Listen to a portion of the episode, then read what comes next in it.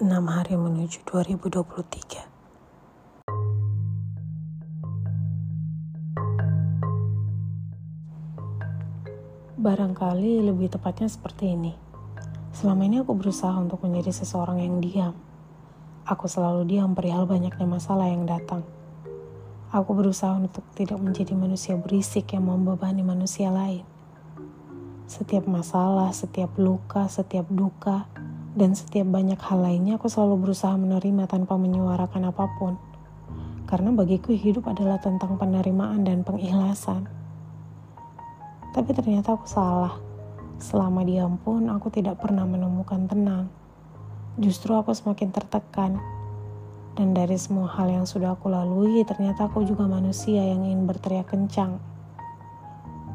Aku menyadari bahwa aku juga menginginkan peluk untuk meringankan pelik dan aku juga manusia yang butuh bahu untuk meringankan berisiknya kepala.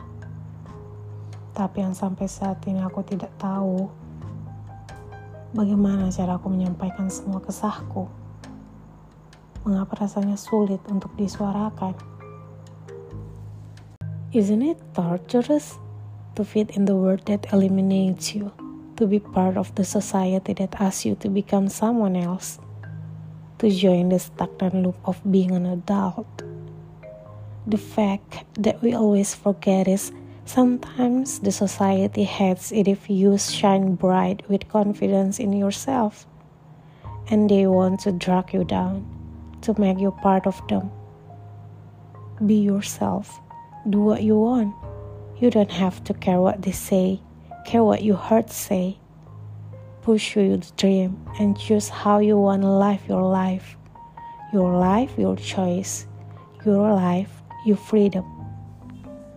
Karena segala sesuatu yang terjadi dalam hidup ini menuntun diri untuk bisa berdamai dengan segala kondisi.